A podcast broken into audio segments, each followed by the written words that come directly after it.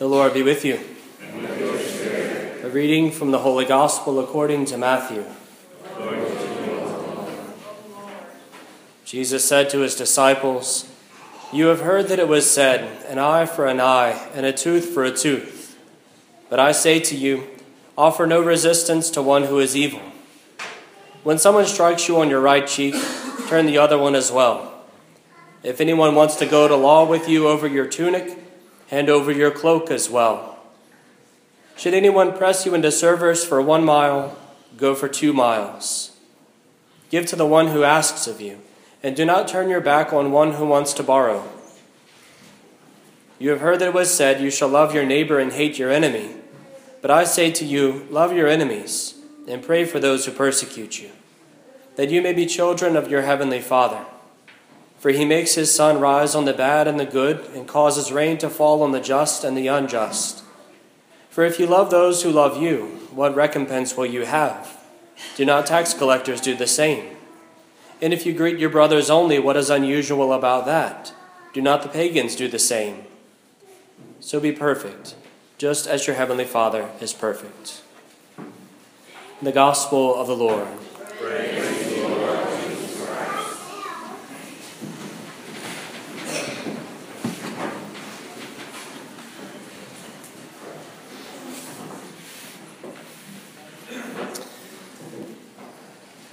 You know, this weekend is the third weekend of the month in which we normally do benediction at the end of Mass. We're going to change up the usual routine a little bit. Uh, following the closing prayer, following the prayer after communion, uh, I will give uh, the blessing so that anyone who wants to leave is welcome to do so. Uh, what will follow after that is uh, um, a brief presentation, hopefully brief, uh, an update on the building project that we mentioned a few months back.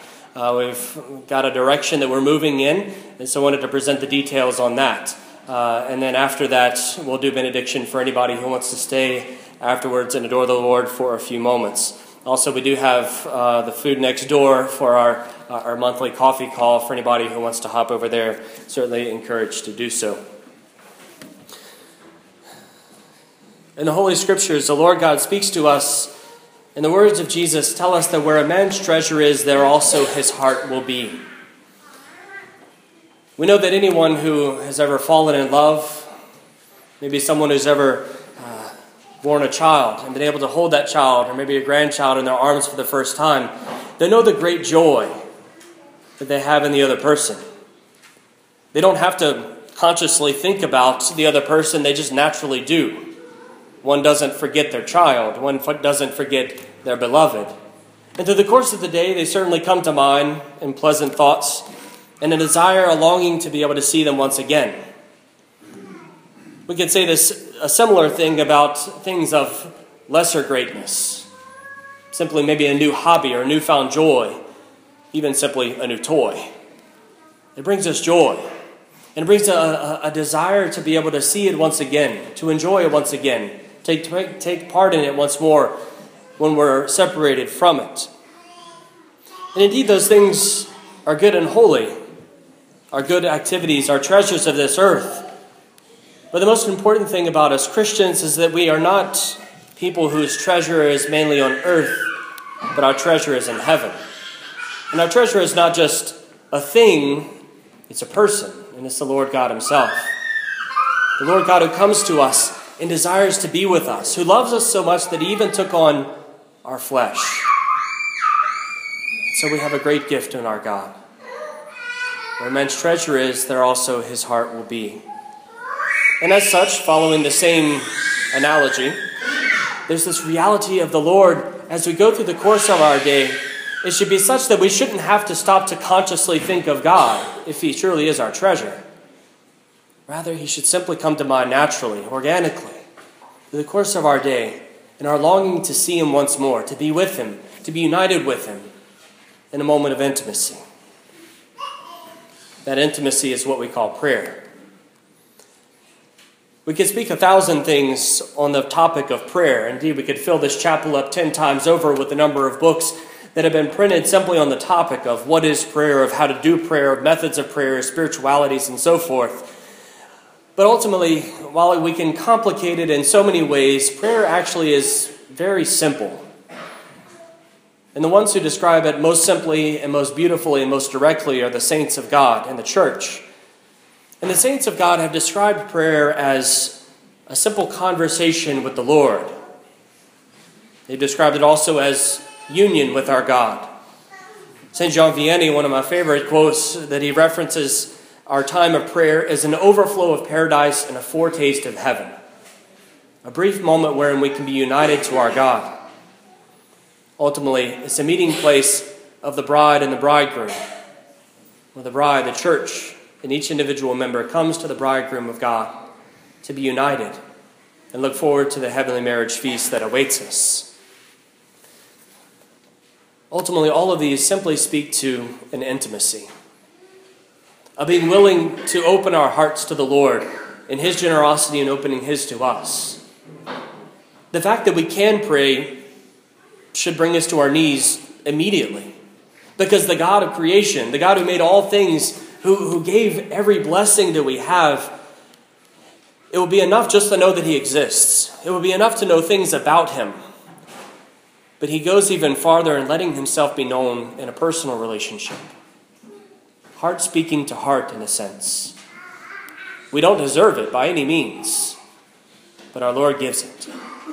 And what a blessing. St. Augustine described the relationship with God, this time of prayer, as a stretching of our hearts. He said in one of, our hom- in, in one of his homilies, Our hearts are too small, they must be stretched. He imagined if God came to us one day and we were carrying a sack, and the Lord God said, I have something I need to give to you. Immediately, we would do everything in our power to make sure we can receive what it is that God desires to give. We would take our sack and empty it of the earthly wares that we have, whatever the earthly things that we possess, and we would take our sack and we would stretch it as much as possible so that it can receive as much as possible in hopes of receiving what it is that God desires to give. And what God desires to give is Himself, the infinite God. And so our hearts must be infinitely stretched. We must be a people of prayer, continually having recourse to our God. Certainly, in the course of our day, calling to mind our Lord, lifting up, uh, as they call the, the arrows of holiness, the short little pious prayers that we pray that pierce the heavens and pierce the heart of God with love, an arrow of love. But also, we must be people who spend time in prayer daily to make that an absolute necessity. No one among us can go without food or drink or air. And even less so can we go without God in prayer. And so we must pray to be able to have the life of God within us. And while we can complicate it again in so many ways, it ultimately comes down to three essential points, three essential aspects of prayer. The first essential aspect of prayer is faith. We must trust in our God. It can be a temptation sometimes to treat God as if He's a, a magician or a genie, where we go up and we say the right prayer, we do the right thing, and ta da, we get what we want. Thankfully, God is not like that. Because every single one of us will be spoiled brats. And beyond that, sometimes your prayer and my prayer might conflict. I would love the church never to get above 55 degrees. Some of y'all would hate that. Whose prayer wins? Good question.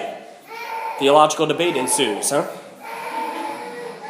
But there's this, this reality that our God is a good Father. He doesn't just give us whatever we want, He gives us what is right and good and true and holy. He's a Father who cares for us. The Lord Jesus says to us, Who among you, what father among you, when his son asks for a fish, would hand him a snake instead? No one. And if your earthly father is that good, how much more your heavenly father? And so we approach our Lord with trust. We approach God our Father with the recognition that even though sometimes our prayers are not answered as we would like, maybe it seems that there's silence on the other end, we must trust and have faith that our God hears us, that He walks with us, and most importantly, that He loves us and will provide for us. The second aspect of the life of prayer is honesty. We must be honest with our Lord in prayer. Every single one of us has that place in our house that we know we can store junk. When you got things just laying around the house and somebody calls and says, Hey, can I come over real quick? Yeah, give me five minutes. And we take those five minutes and we run around the house like a crazy person. We grab everything that's a mess and we throw it into that closet or that room and we shut the door. Man, my house looks great, doesn't it? Just don't go in that room right there. That room is a tornado. And we do it with God sometimes too in our prayer.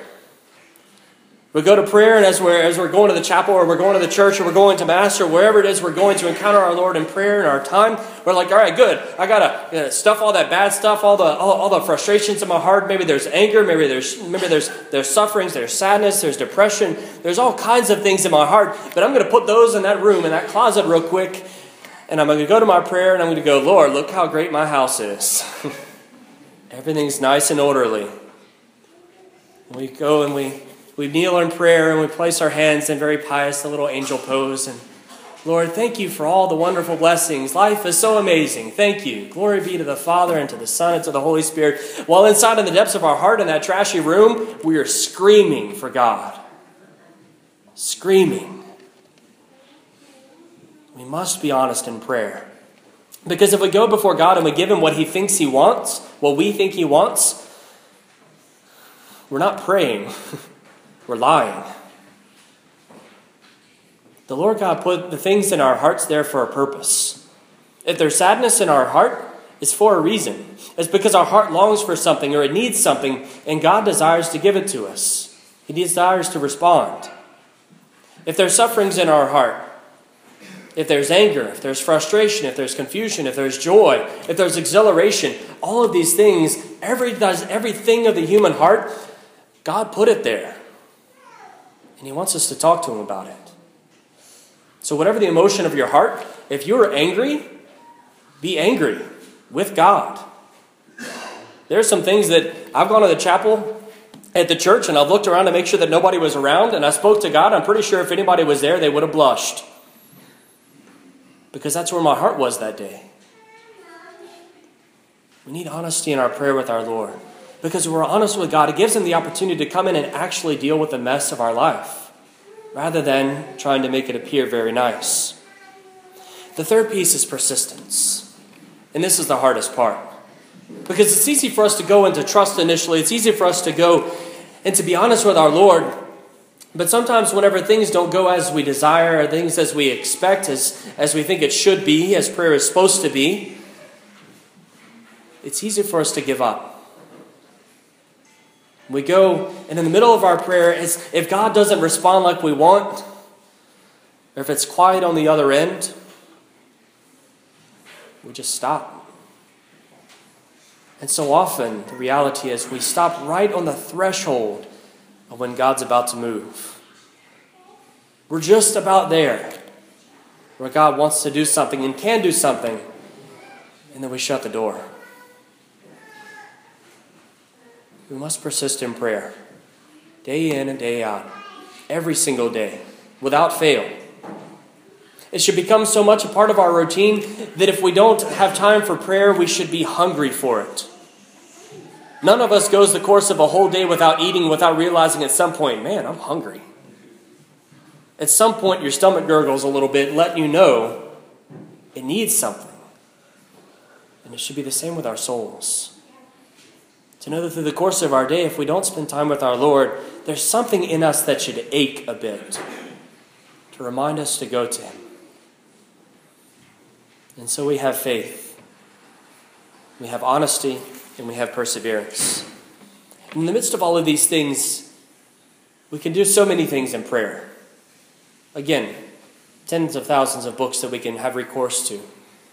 But the most important thing in the end, if we're struggling with prayer, if we don't know what to do, if we don't know what to say, tell that to the Lord. When the disciples are struggling with their own prayer, they're looking around, they're seeing the, the disciples of John the Baptist, they, they go, Lord, John's teaching his disciples to pray. Teach us. What do we do? What do we say? How do we, how do we respond? And he gave them a simple prayer, Our Father. Not that we simply pray the Our Father and be done with it, that's all we need to do. He gives us a model, a mode, a method of trust in employing each of these things to be able to come before our Lord. And ultimately, if all else fails, if we have no idea where we're going or what we're doing, there's one simple prayer that you need to pray and then to rest with the Lord. And that prayer is simply, Lord, teach me how to pray.